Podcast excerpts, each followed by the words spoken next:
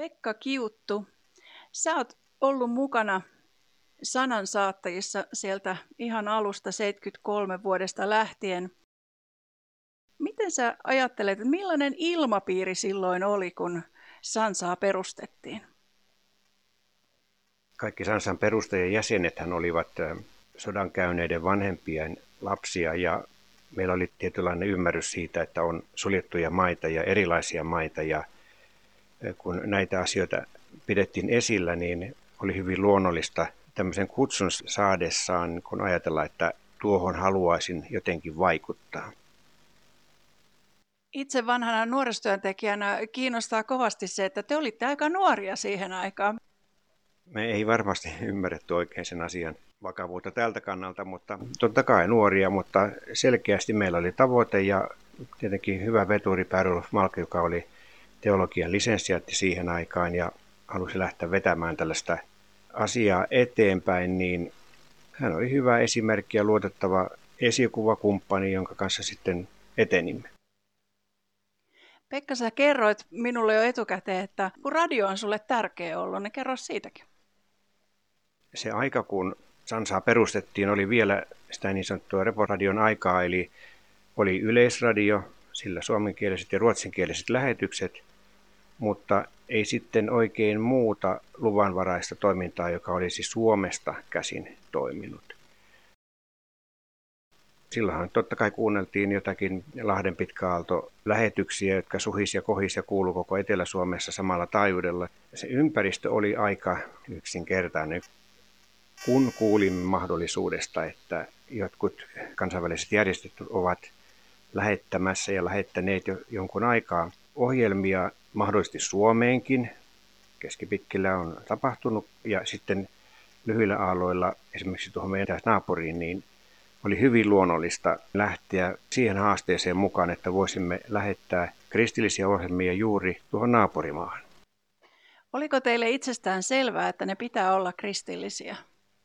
Ei ollut oikeastaan muuta vaihtoehtoa, että, että juu, siitä syystä lähdimme ja se oli haaste silläkin tavalla, että itsekin olen saanut hyvänlaisen potkun oikeastaan eteenpäin lähteä tälle tielle, kun Yleisradion hartausohjelman kautta kuulin mahdollisuudesta. Että kyllähän niitä Ylen jumalanpalvelukset ja aamu-iltahartaudet ja muut, niin niitä kuunneltiin ja se oli väylä, mitä myötä suomalaiset niitä saattoi kuulla.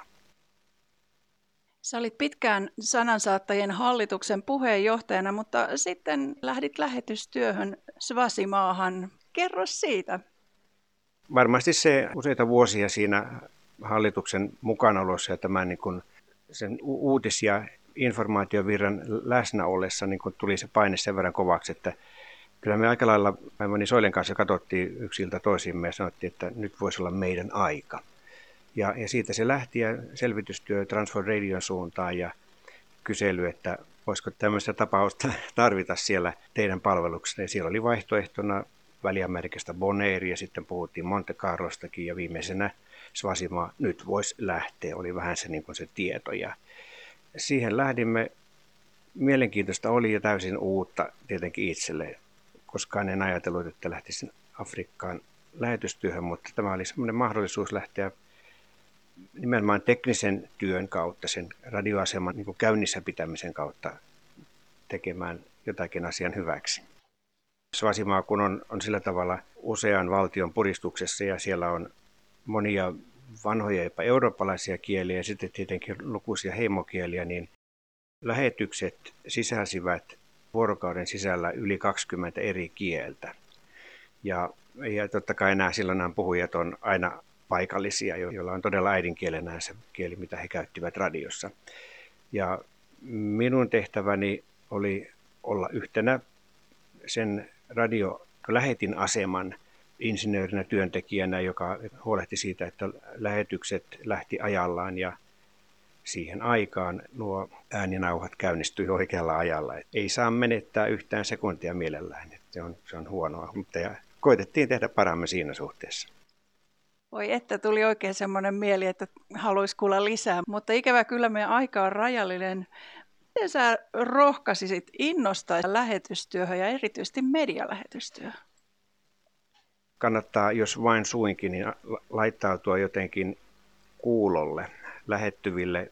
Sansahan julkaisee lehteä säännöllisesti. Siinä on todella paljon sillä tavalla lyhyen pakattu mukavasti asiaa, helposti luettavaa. Voin itse sanoa näin. Ja, ja sitten totta kai on kotisivut ja muuta, mutta että niin kun tiedon lähteelle ja kuulemaan silloin, kun Sansan väkeä jossakin liikkeellä. Mahdollisuudet on tosiaan mittaamattomat ja nyt jos puhuttiin vaikka radiosta vaan, niin täytyy muistaa, että on myös televisiolähetykset, jotka todella toimii tuolla Lähi-idässä ja siitä itään pitkälle. Sanotaan kuitenkin päivän tasajan seutuvilla parhaiten, mutta siellä ne ovat todella suosittuja, kun vaan niin kuin ymmärtää, mitkä ne mahdollisuudet on. Puhutaan mahdollisuutena miljoonista tai joka tapauksessa sadasta tuhannesta jollakin kielialueella, niin kyllä se ainakin tuntuu, että sitä tilaisuutta ei pidä laiminlyödä.